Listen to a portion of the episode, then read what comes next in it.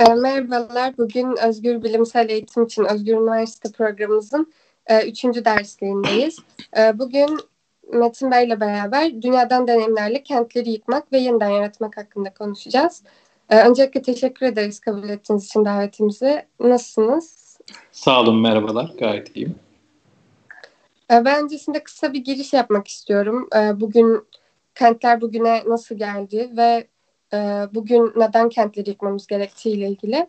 Öncelikle biliyoruz ki sanayileşmeyle beraber artan nüfus sonucunda yaşanamayacak hale gelen kentler kapitalizmin çıkarları doğrultusunda aslında yeniden planlandı ve sizin kentlerin için öldürmeliyiz yazınızda çok güzel bir cümle vardı bununla ilgili. Neoliberal politikalarla kent aslında doğrudan iktidarın kentini haline aldı diye. Yani aslında böyle bir sistemde yaşamaya çalışıyoruz şu an ve bunun tek yolunun ise mücadele etmek olduğunu söylüyoruz. Ben öncelikle bugünkü Türkiye'den bir kısa bir örnek vermek istiyorum. Koronavirüs gerçeği gibi bir gündemimiz var şu anda ve bunun karşısında aslında saray rejiminin yönetemediğini apaçık gördük.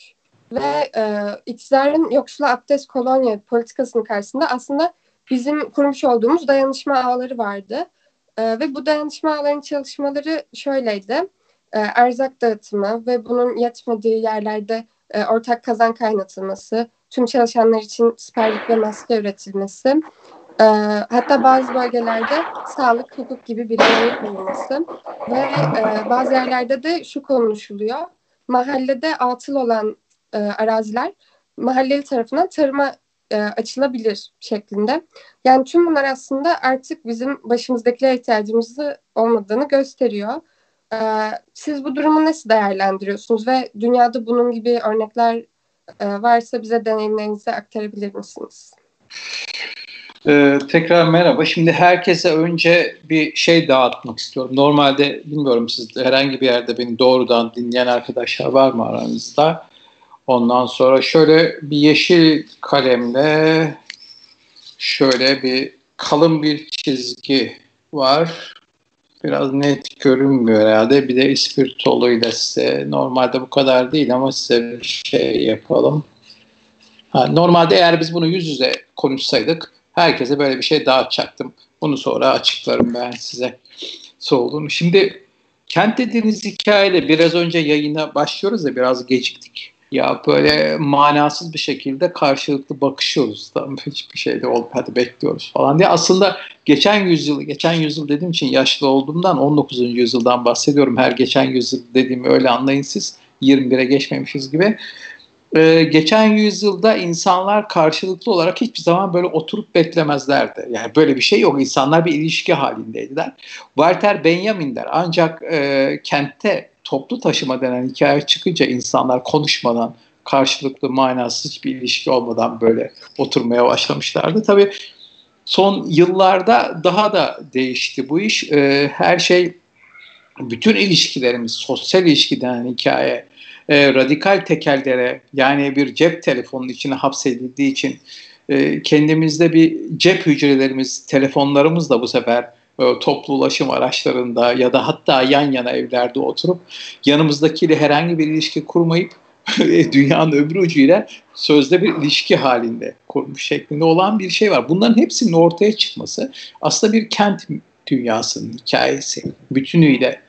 Sizin de belirttiğiniz gibi aslında kent dediğiniz zaten bir iktidar üzerinden ortaya çıktılar. Yoksa daha yeni bir şey kent denen hikaye dünya tarihinde.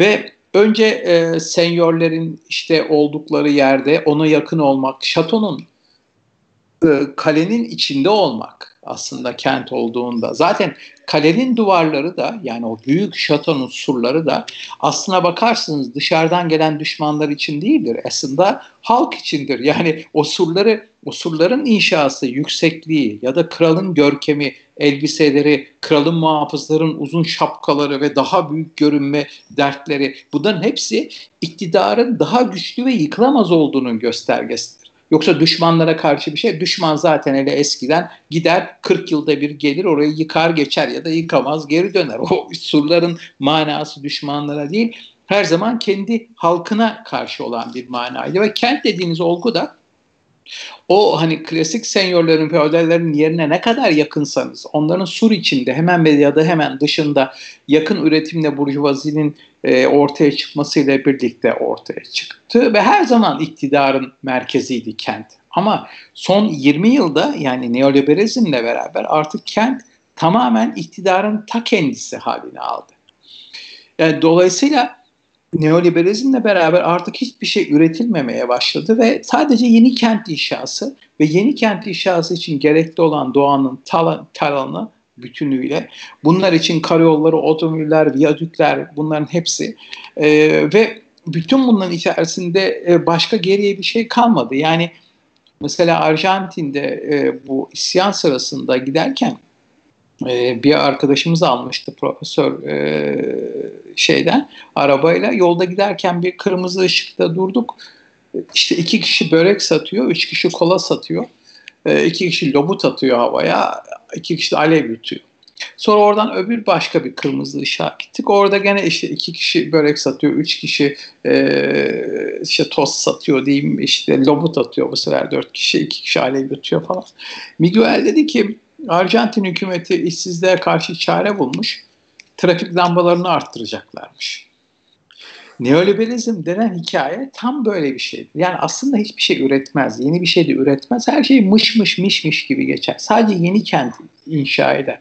Bu yüzden İstanbul'a baktığınızda da zaten bunu görürsünüz. Başka bir şey yok. Bomboş, yepyeni şeyler ve artık mesela İstanbul üzerinden anlatmaya kalkarsak kenti, işte birinci köprü, e, otomotiv sanayinin egemenliği ve onun sürdürülmesiyle ortaya çık e, için yapılan bir hikayeydi. İkinci köprü hızlı meta akışının gerçekleşmesi için olan bir şeydi. Üçüncü köprü ise üçüncü köprü için olduğu için inşa edildi. Yani bir şeyi bağlamıyor. Sadece inşa edilmek için inşa edilmeye başladı. Yeni kent inşasının durumu bu. Ve bu yüzden de neoliberalizm dediğimizde e, son yirmi yıl, otuz yıldır dünyanın çeşitli yerlerine baktığımızda kent tamamen ve tamamen e, iktidarın ta kendisi haline aldı. E, o zaman biz uzun yıllardır bu kenti yıkmayı savunuyoruz. Kentin yıkılması gerektiğini savunuyoruz. Çünkü eğer eşit, özgür, adil bir toplumsal yapı oluşturmak için kenti yıkamazsanız bunu gerçekleştiremezsiniz. Yani Marksizmin en temel olgusu olan yabancılaşma, bu kentin içerisinde yabancılaşmayı ortadan kaldırabilecek bir yapısal durum yaratma şansınız yok zaten diyecek. Yani her şeyi bir yana bırakın, mimari olarak da o apartmanlar denen olguların e, şeyinde siz mesela pratik olarak önce dönelim, siz hiç kavga çıkmamış bir apartman yönetim toplantısı gördünüz mü? Mümkün değil bu. Çünkü zaten yapıların hepsi birbirine sırt sırta. Herkes en büyük nezaketle en fazladan, eğer mümkünse asansörlerde e, asansörlerde birbirlerine günaydın ve merhaba demekten öteye bir şey olmayan hikaye. Kent dediğiniz hikaye ne aslında? Yani ev değil, ev değil bunların hiçbiri. Çünkü ev dediğiniz şey mutfak dolaplarından, e, banyo fayanslarından değil, karşılıklı iyi günleri paylaşmaktan, düğünlerden e, veya da kötüyü, üzüntüyü paylaşmaktan geçen bir şey. Bu yüzden gecekondular hepsi, bütün onların egemenlerin dediği kentlerden çok daha iyi, çok daha sağlıklıdır. Brezilya'da bir gecekondu, Campinas'ta diye bir e, Familia diye bir e, devrimci hip hop hareketinden bir müzik grubuyla e, röportaj yapıyorduk B B C için. Ondan sonra böyle bir ufak gecekondu evine girdik. otuz iki kişi vardı içeride. Şöyle kendileri yapmışlar. En son yaptıkları şarkıda o evin tuvaletinin e, nasıl inşa edildiğine dair olan bir şarkıydı. Şimdi onlara sorduğumuzda e, dedim ki ben işte çok hazırlıksız bir şey zaten. Genel hiç de hazırlık yapmadığım gibi, genel olduğu gibi. Ondan sonra onlara sordum, sorduğumda e, peki nasıl... Şeyle, şöyle cevap verdiler. Biz e, müzik işçileriyiz. Müzik yapıyoruz. Bize Hı. diyorlar ki onlar marjinal. Bunlar gecekondularda yaşıyor. Gecekondu müziği yapıyorlar. Bunlar marjinal. Evet, biz marjinaliz. Sizin geldiğiniz mahalle marjinal. Gecekonduydu. São Paulo'nun üçte ikisi marjinal. Dünyanın dörtte üçü marjinal. Marjinal kim? Marjinaller gökdelenlerde oturanlar mı? Yoksa kendi evlerini kendi yapanlar mı? Yani her türlü engele rağmen, her türlü resmi, gayri resmi e, hayatın zorluğu, her türlü engellere rağmen hala ve hala gecekondular, e, büyük onların binalarından, planlı kentlerden, özellikle provoke etmek için söylüyorum çünkü öyle bir kent yok, e, planlı kentlerden hepsinden çok daha iyidir. Her türlü engellemelere rağmen. Onun için biz uzun zamandır kentin yıkılmasını savunuyoruz. Eğer kenti yıkamazsak başka türlü bir e, öz, eşitlikçi, özgürlükçü ve bir kadın kent inşa etme şansımız yok. Çünkü kent boy, tamamen erkektir. Her şeyle erkektir. Zaten kentin silüetine baktığınızda onun erkek olduğunu görürsünüz. O camdan penisleri andıran gökdelenleriyle görürsünüz. Kentin silüeti neoliberal kentte daha gittikçe daha fazla erkektir. Onu bırakın, kent zaten esas insanları dışlar, dışarıya atar bütünüyle. Yani kent dediğiniz şeyde eğer e, kente baktığınızda zaten kentin yukarıdan aşağı baktığınızda yüzde altmış beşi, yüzde yetmişi kadar, yetmişi hepsi otomobiller için, otomobillerin garajları, o, e, otomobiller için yollar ve onlar için, yoksa biz insanlar için değildir kent. Hele hele çocuklar ve yaşlılar için hiç değildir. Çocukları ve yaşları atar, kadınları dışarı atar ve bu yüzden yani kadının en fazla otomobil kullandığı yer olanlardan biri olan New York'ta bile erkeklerin otomobil kullanma oranı yüzde altmış beştir gene otomobillerin sahibinin. O ki dünyanın en önemli sayısı bu. Ve bu yüzden de kent dediğimiz olguyu bir kadın olarak yıkmak zorundayız. Ee, yaşlılar ve kadın er, erkekler olarak yıkmak zorundayız. Ee, bir şey soracaksınız herhalde. Evet. Ee, dediğiniz gibi evet, yani yıkmak zorundayız ve aslında bunu gitgide artan baskılar ve e, kentsel dönüşüm denilen şeyle yaşam alanlarımıza yapılan müdahale aslında. Yani bunu hepimiz e, eşit derecede hissediyoruz ve e, buna karşı nasıl bir tutum alabiliriz? Nasıl? Bu kentleri yıkmanın yolu nedir yani? Şimdi e, önce şunu söyleyeyim. Bir, muhtemel bir soru gelecektir. Çünkü hepimizin kafasında olan bir şey var, e, hikaye var ki ve artık dünyada insanların yeri yok. Mecburen üst üste evler yapıyor. Kente ihtiyaç var. Yani o yüksek binalar olmasa nasıl sığacağız gibi. E, bu bir yalan. Yani koca bir yalan. Çünkü öyle mimar, mühendis ya da herhangi bir şey olmak zorunda değil.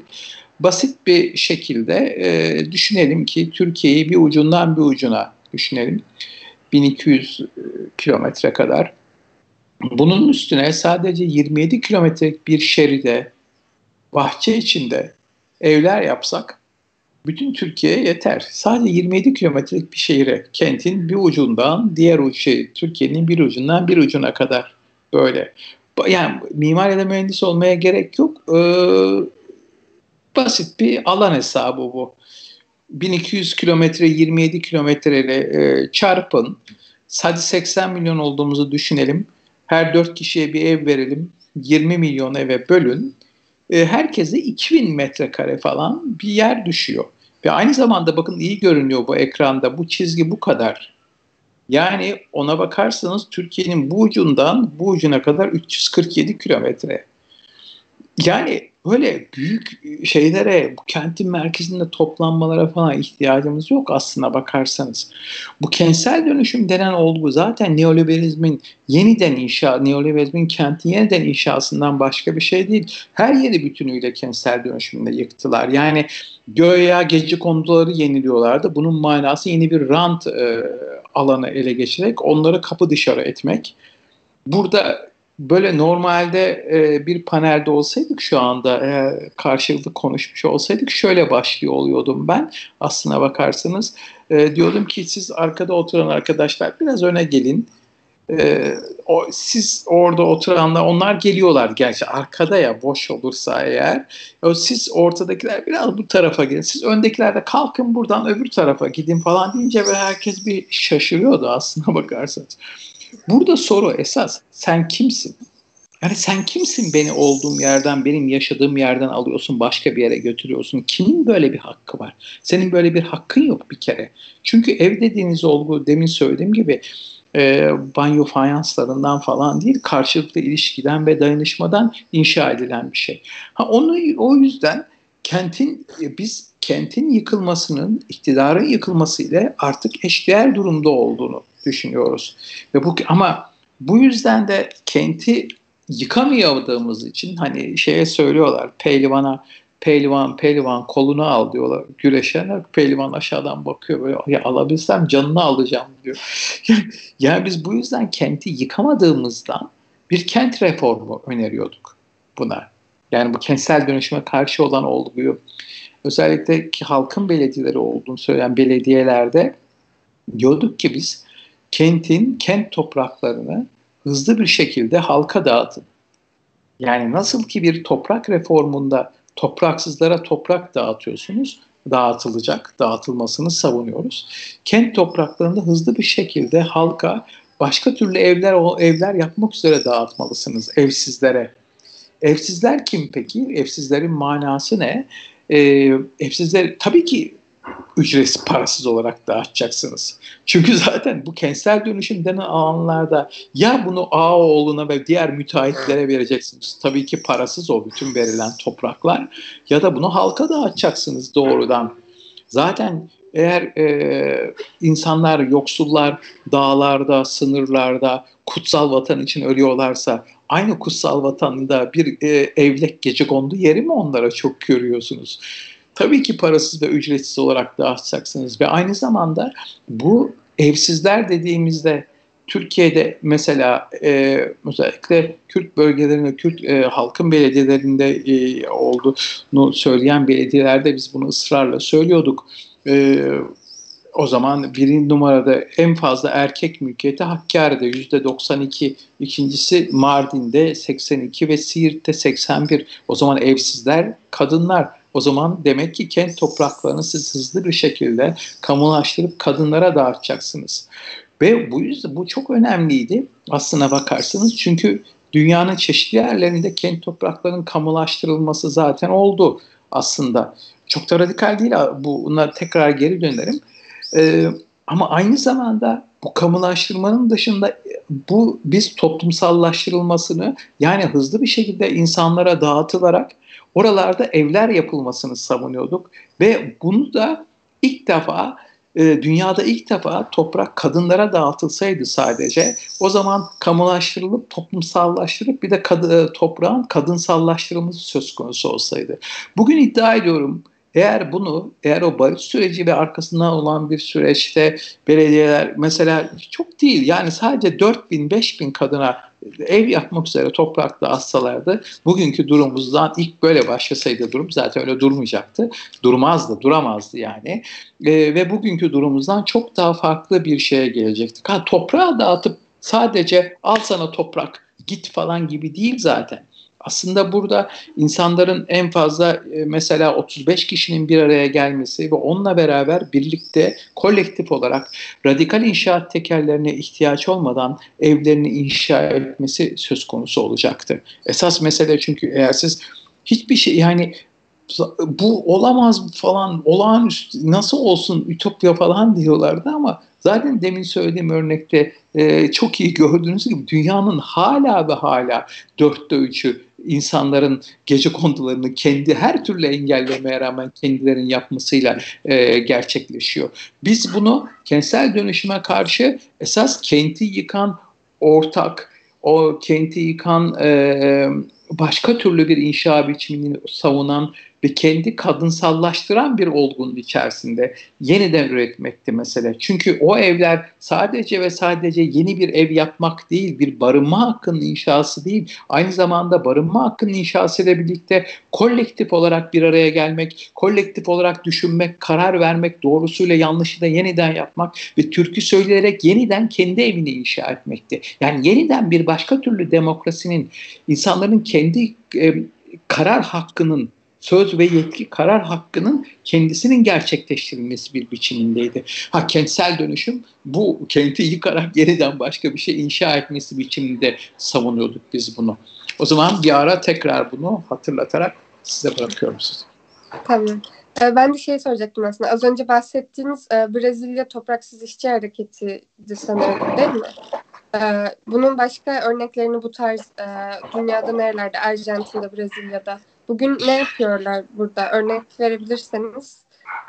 Şimdi e, bu kentlerdeki topraksız, topraksız işçi hareketi daha çok kırlarda yapıyorlar aslında. Büyük toprak sahiplerinin topraklarını işgal ediyorlar. İşgal ettiği toprağa, işgal topraklarda kolektif tarım, alternatif ve alternatif eğitim uyguluyorlar. M S T'de topraksız işçi hareketinin, ki bu en büyüğüdür ama bir sürü başka da e, şey, orada topraksız hareketleri var. M S T Topraksız İşçi Hareketi'nin Brezilya'da işgal ettiği toprağın büyüklüğü toplamında Danimarka'dan büyük, Belçika'dan büyüktür ve üç milyon insan onların bir başka demokrasisinde yaşarlar. Yani bizim egemenlerin karikatür demokrasisi gibi dört yılda, beş yılda bir oy atılan, sonra eve geldiğimiz, televizyon seyrettiğimiz bir demokrasi değil. Yani ben bunu anlatırken hep sık sık anlatıyorum. Bu şimdi gidiyorsunuz, size bir tane kağıt veriyorlar, alıyorsunuz kağıdı, büyük bir özenle işaretliyorsunuz bir tarafı, aman bir yere bulaşmasın da kırk yılda bir kullanıyorum diye bunu kıvırıyorsunuz, bir daha kıvırıyorsunuz, sonra oy atıyorsunuz, tekrar geri geliyorsunuz eve, e, akşama televizyon seyrediyorsunuz, kimin kazandığını görüyorsunuz, ondan sonra da dört yılda bir te- dört yıl televizyon seyrediyorsunuz. Bu mu demokrasi? Bu demokrasi falan değil. Bu kağıt katlama sanatı, origamiden başka bir şey değil. Bu, bu yüzden topraksız işçi hareketinin ise her türlü kararı kendileri belirler. Ne yapacaklarını, nasıl direneceklerini, pirinç mi yetiştirecekler, mısır mı yetiştirecekler. Ve bu yüzden de korona sürecinde Brezilya'da faşist bir iktidar olmasına rağmen ve herkes e, o iktidarın e, esas, esas önemli olan üretimdir, üretim durmasın diyerek söyleyen faşist bir başkan olmasına rağmen, e, hastalanmaya ve hızlı bir şekilde yayılmasına rağmen M S T geçen cuma günü sadece iki yüz ton yiyecek dağıttı kent yoksullarına. iki yüz ton. Bu çünkü bu ya, yani çünkü kendileri yetiştiriyor, tabii ki organik olarak yetiştiriyorlar. Tabii ki dayanışma üzerinden saldırıyorlar. Yani garip olan, bizim solcuların bunu sık sık e, kendilerine söylemesi lazım aslına bakarsanız. Ben öyle e, korona ile ilgili hiçbir komplo teorilerine falan baştan beridir hiç e, katılmıyorum. Hiç komplo falan değil yani. O komple teorisi olduğunu söylemek aslında kapitalizmi gözünde büyütmek var. Komplo falan değil. Bir cansız virüs, canlı bile değil, cansız bir virüs, korona, kapitalizmi ne hale getirdi? Biz kendi kendimize bakmalıyız. Yani biz, biz cansız virüsün yapabildiğini yapamadık bugüne kadar. Aslına bakarsanız bir cansız virüs bile yıktı. Borsalar yıkıldı. A B D üç milyar dolar e, bugünkü e, açıklama yüzlaya e, zararda, çöküyor. Hepsi çökmeye başlıyor. Tekrar yeniden üretecekler. Yani M S T hareketi de buna karşı. Bir yanda o büyük hani şehir hastaneleri, ondan sonra özel hastaneler, büyük o e, hani hastane filmlerinde seyrettiğiniz yanıp yanıp sönüp ışığı, ışıklarıyla olan cihazlar, ama öbür yanda yoksul, kendi gıdalarını kendileri üreten, sağlıklı ve aynı zamanda kendi sağlık örgütlenmesi de olan bir e, hareket. Çünkü topraksız işçi hareketinde bu demokrasiye dönersek, mesela biraz önce nasıl bir demokrasi var derseniz, hepsi her topluluğun kendi nükleyi denilen, çekirdek denen o çekirdeğlerden oluşur. Ve her nükleide iki tane koordinatör vardır. Koordinatör diyorum, temsilci ya da sorumlu değil. İki koordinatör vardır, biri kadın olmak üzere, mutlaka olmak şart. İki tane eğitim koordinatörü vardır. Biri kadın olmak zorunda. İkisi de kadın olabilir ama erkek olamaz. İki tane sağlık koordinatörü vardır. Biri kadın olmak zorunda. Dolayısıyla siz bu e, halk sağlığı baştan itibaren birbirlerinin e, birbirleri üzerinden anlatarak, kendi hastalıklarını ve birbirlerini tanıyarak, herkesin kendisini bir özne olarak içinde bulunduğu bir toplumsal yapı, egemenlerin kapitalist tıbbının, endüstriyel tıbbın, sadece kapitalist değil, endüstriyel tıbbın o çaresizliğine karşı insanların birbirine dokunarak, e, dayanışarak yürüttükleri sağlık sisteminin ne kadar başarılı olduğu, E, M S T Topraksız İşçi Hareketi'nin o Brezilya faşist yönetiminin altında olsa bile e, nasıl kadar başarılı olduğu e, ortaya çıkıyor ve ancak bize e, yoksullardan yarar var. Yine de dayanışan, örgütlenen ve birbiriyle e, sırt sırta mücadele edenler var.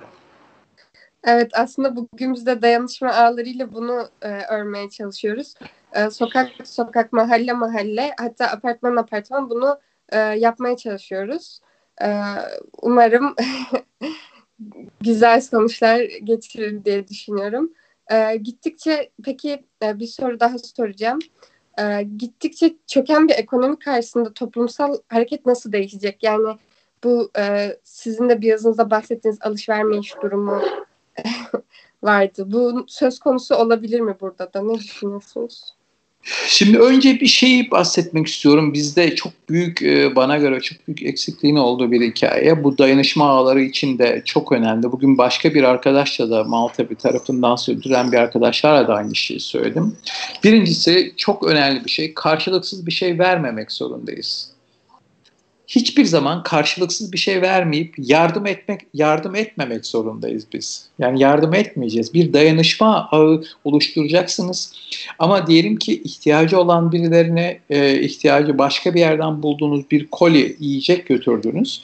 E, çok ihtiyacı var, hiçbir şey yok. Tabii ki bundan karşılık olarak para almayacaksınız, zaten yok parası. Ama mutlaka bir karşılık almak zorundasınız. Bu çok önemli. Tekrar M S T'ye dönersem, eğer siz M S T Toprak İşçi Hareketi'ne katılmak istiyorsanız, ağzınızda kuş tutsanız katılamazsınız. Tek bir çare var, toprak işgal edeceksiniz. Toprak işgal edecekseniz de orada gideceksiniz, ihtiyacınızın olan işgal ettiğiniz toprakta siyah naylonlarla, ağaçlar ve şeylerle ev yapacaksınız. Bunun için sizin siyah naylona ihtiyacınız var. Onu ayakta tutacak direklere, ağaçlara ihtiyacınız var. Bir de sizi geceliğin oraya götürecek, gizli çünkü nereye gideceğinizi bilmiyorsunuz. Geceliğin oraya götürecek otobüs ya kamyonun e, parasını ödemek zorundasınız, kirasını ödemek zorundasınız. Ama katılanlar o kadar yoksuldur ki o siyah naylonu bulamazlar. Ağacı ve e, direği bulamazlar ve oraya gidecek otobüsün ya da kamyonun parasını veremezler. Ama buna rağmen M S T onlara siyah naylon vermez. Ağaç ya da direkt de vermez. Aynı zamanda otobüs ya da kamyon da tutmaz, bizimkinin aksine. Yapmaz bunu. Çünkü ondan sonra der, eğer sorarlar sana naylonu kim verdi? M S T. Ağacı kim buldu? M S T. Kamyonu kim tuttu? Otobüsü ya da M S T. E sen buraya niye işgal ettin? M S T dedi. Hayır, öyle değil. Ne kadar yoksul olursa olsun o siyah naylonu bulmak zorundadır, ağacı bulmak zorundadır ya da kamyonun ya da otobüsün parasını sağlamak zorundadır. Borç almalı, e, çalmalı, fark etmez. Yani önemli olan o sorumluluğa katılmak zorundadır. Bizim Türkiye'deki, de, Türkiye'li devrimciler, bütün coğrafyadaki devrimcilerin en büyük sorunu bizim seksenden önceki dertlerimizden de aynı. Ee, en büyük sorunumuz, biz her zaman her şeyi veren, onun yerine gelen, hayır böyle olmaz, her şeyi veremeyiz, vermemiz lazım. Ve bu, bu bizim de eksikliğimiz, çünkü bu sefer de yönetmeye kalkıyoruz. Yani ona her şeyi verdiğimiz için, onun hiçbir sorumluluğu olmadığı için yönetmeye kalkıyoruz ve karar hakkını da almaya çalışıyoruz. Sonra e, bizim seksen öncesi katıldığımız bir sürü gecekondu işgallerinden sonra aynı kişi e, bu sefer evini vermiyor, çünkü kira alamayacağını düşünüyor. Apartmanlara dönüşüyor. Bir, yani siz mesela e, karikatürize edersek zincirleri bile kaybedecek başka bir şey olmayan insanlara acayip dört katlı bir apartman veriyorsunuz ya da beş katlı. O da şimdi iyice artıyor. Ne kadar olduğunu veriyorsunuz. Dolayısıyla mutlaka karşılık almalısınız. E, bu yüzden de dayanışma ağlarında karşılık olarak da parasal değil de, diyelim ki siz bir eve bir sepet götürdünüz, koli götürdünüz. Onun e, ihtiyacı olan, diyeceksiniz ki sizin e, mesela dört yüz otuz dayanışma borcum var. Yani bu dört yüz otuz tane dayanışma değil. Dayanışma deyin, emek deyin, değer deyin, fark etmez. Bunun manası şu. Yani ama binden sonra götürmemeniz lazım. İkinci kolyeyi götürdüğünüz sekiz yüz altmış oldu. Üçüncü de artık üçüncü kolyeyi götürmemeniz. Artık oradan bir şey yapması lazım. Ya çay yapması lazım dayanışmada, anlatabildim mi? Ya da hep beraber bizim hani ısrarla ta yetmişlerden beri anlattığımız, diyeyim ki Dev Genç Köprüsü gibi herkes o dayanışma borçlarını ödemek için gidip bir sokağa, en yoksul bir sokağa tümden e, temizlemesi gerekir. Ya da bir alternatif bir çocuk parkı, yani bu egemenlerin müteahhitlere devrettikleri çocuk parkları, iki salıncak bir kayma yerinden ibaret çocuk parkları yerine çocukların yaratıcılıklarını geliştiren alternatif çocuk parklarının gerçekleştirilebileceği alanları birden bütün o dayanışmaya götürdüğünüz insanlarla birlikte ortaya çıkartırsanız eğer, o zaman biz yardım etmiş olmuyoruz. Kendi onurumuzla birlikte yeniden emek üzerinden hem onlar kendi yiyeceklerini kazanmış oluyorlar, hem de biz o katılan ve diğerleriyle kendi gıdalarını, yiyeceklerini paylaşanlar da aynı zamanda sadece o insanların doymasını, ihtiyaçlarının giderilmesini değil, yeni alternatif bir parkın inşasında payının olması, yeni bir yoksul bir sokağın çamurdan kurtulması da payının olması gibi dayanışmanın diğer yönleriyle ortaya çıkarabilecek bir şey. Ha şimdi bu aynı zamanda başka türlü bir ekonominin de yaratılması. Çünkü biz iyice parasız kalacağız, iyice evde kalacağız, iyice başka bir şeyin yaratılamamasında söz konusu olacağız. Ve şimdi o zaman başka türlü bir para kullanmamız gerekiyor. Tırnak içerisinde söylüyorum. Yani ayrı bir e, değer değişimi kullanmamız gerekiyor. Hadi paraları kaldıralım, her şey böyle olmuyor hayat aslına bakarsanız.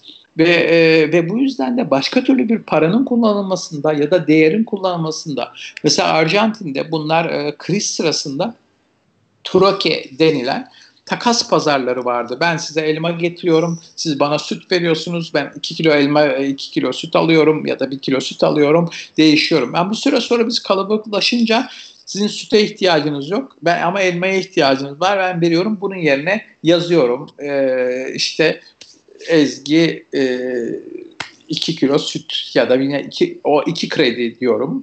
Ondan sonra siz o iki krediyi alıyorsunuz, başka yerde İngilizce dersi ihtiyacınız varsa oraya veriyorsunuz. Bu bir kere o kadar büyüyor ki bu takas pazarı ilk başta. Artık bir süre sonra bu deftere yazmak yerine kağıtlar ortaya çıkıyor. Karşılıklı kredi veriyoruz. Ha, bir sürü o kadar büyük ve o kadar yaygın oldu ki Arjantin'de bu kredilerin sahteleri basıldı bir ara. Ve bu yüzden filigranlı krediler yapıldı. Yani bir para ortaya çıktı resmen. E tabi bunun avantajı var. Bir vergi yok ortada. Yani devlet sizin her alışverişinizden elini sokup içinden bir parçasını alıp götürüp e, tanklar, tüfekler falan satın almıyor. Bu bir avantaj. O, bir süre sonra tabi büyüyünce de çöker bu, ama bir başka türlü ekonominin ortaya çıkabilmesi şansını yaratıyoruz. Çünkü kentler bizi sadece ve sadece e, içeriye hapsediyor, e, bizi yok ediyor e, ve sıkıştırmıyor. Konsantre portakal suyu haline dönüşmüyoruz. Aynı zamanda bizi aptallaştırıyor da bıyıkları kesilmiş kedilere dönüyoruz ve eğer marketler kapalı olursa ne yapabilirsiniz? Aç kalıyorsunuz birden. Yani o kadar beceriksiziz ki. Şimdi yeni çıkan modayla en iyi olasılıkla un alıp evde ekmek yapabilirsiniz, ama un da alacağınız market kalmadığını ne yapacaksınız? Bunun için farklı bir ekonomik biçimle doğrudan küçük e, köy küçük çiftçilerin, köylülerin doğrudan ürettikleri, o ürettiklerini buradakilara e, birlikte işlediğimiz ve aynı zamanda da dağıtabildiğimiz yeni ağlar oluşturmamız lazım. Korona büyük bir travma. Ama bu her travma olduğu gibi kendi yeniden içerisinde yaratıcı bir potansiyel taşıyor. Evet. E, dayanışma ağları konusunda dediklerinize kesinlikle katılıyorum. Bu bir yardım niteliğinde olmamalı. E, zaten yani biz de açıkçası e, erzak götürdüğümüz insandan bir beklentimiz oluyor. Yani bir şekilde e, bu dayanışmanın içerisinde herkes e, kendi kendine yetebilmesi aslında. Ee, örmeye çalışılan şu anda bu. Ee, ben o yeşil çizginin anlamını çok merak evet. ediyorum. Onu paylaşabilir misiniz? Ha, bu da evet, artık dönelim bir daha. Bu bir, hepinize ben yeşil alan dağıttım bu toplantıda. Çünkü kentte dediğiniz dediğiniz yeşil alan denilen hikaye böyle var. Çok da övünüyoruz, bir de bunlar için savunuyoruz falan ya. Da, şimdi çıkın pencerenizden dışarı bakın, en iyisi olasılıkla şu kadar bir yeşil alan görürsünüz. Hani kentin içerisinde. Onun için biz kenti yıkmak dediğimizde aslında simgesel olarak da tarımsal alanlar denilen şeyi de yıkmak. Yani öyle bir tarımsal alan falan bir ayrımda değil. Çünkü aynı zamanda çocukların da e, elmaları markette yetiştirdiği, yetiştiği sandıkları bir yaşam da istemiyoruz. Yani yabancılaşmanın ortadan kalkmadığı bir yerde kapitalizmi ortadan kaldırabilme şansınız, şansınız yok sizin. Yani bu bu yüzden de benim bütün konuşmalarımda veya da yazdıklarımızda esas sadece bir kapitalizm eleştirisi değil, bir endüstriyel toplum eleştirisi var. Yani belli bir çizgiyi aşan endüstriyel e, üretim, e, belli bir çizgiyi aşan teknoloji e, bize aynı zamanda şeyi ortaya çıkartıyor. Yani bir yabancılaşma ve böyle bir böyle bir şeyin içerisinde eşit, özgür, adil bir dünyanın olabileceği mümkün değil. Tabii şimdi hemen bir arkadaşım şey sorabilir. Ha öyle diyorsun ama işte internetten yararlanıyoruz. Ee, ne güzel bak. Yoksa siz nasıl e, Barcelona'dayım ben şimdi. Nasıl Barcelona'dan oraya konuşacaktınız diye ama ama aynı internet, siz bugün mesela orada dururken iki milyar dolar Türkiye'ye gelip e, işte iki saat sonra geri çıktığında, siz evde otururken bir şeyden haberiniz bile yokken aynı internet sizin e, yüzde otuz daha yoksullaşmanıza neden oldu dolar, çünkü aynı zamanda oradan attı, yükseldi. Bu yüzden biz ve özellikle böyle niye uzaktan uzağa biz normalde insanların birbirini karşılıklı gördükleri, yakınlaştıkları ve soluklarından bir dayanışmanı örgütlediğimiz e, bir yaşamı savunuyoruz zaten. Evet, çok teşekkür ederiz bize kattıklarınız için. Ee, eklemek istedikleriniz varsa onları alıp yavaştan toparlayalım isterseniz. Son bir şey söyleyeyim, sık sık gene anlatayım bari, bununla bitireyim. İki türlü şey var yani. Bir tanesinde yerlilerle e, beya, yerli çocuklarıyla beyaz çocuklarını e, yarıştırıyorlar.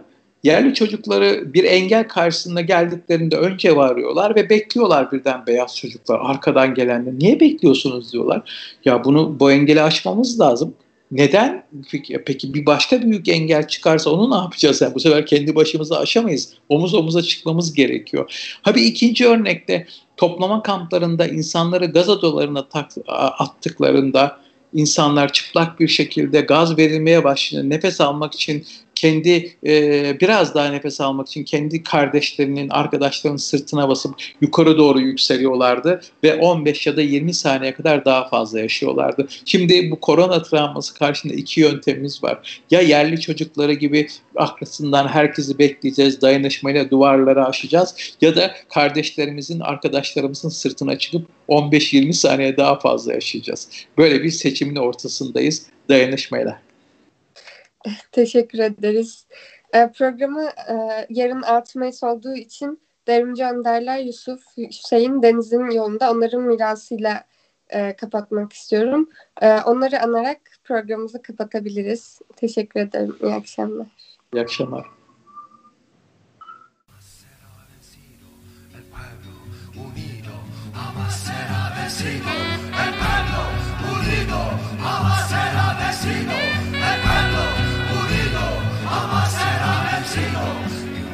Yürüyelim güzel geleceğe, önümüzde şanlı bayrağımız, yeni açan al bir çiçek gibi, karanlığın ortasından fışkırarak kızıl şafak tutuşturur gülü, doğan günü haber verir bize, tek bir yumruk, tek bir yürek gibi. Daha güzel günler için yeri sarsan adımlarımızla, tek sesle hay kıran binlerce ağızda haykırırız zafer şarkımızı, sonsuz inancımızla zafere. Dinleyin yükselen halkımızın sesini, sarsarak gökleri haykırıyor ileri. El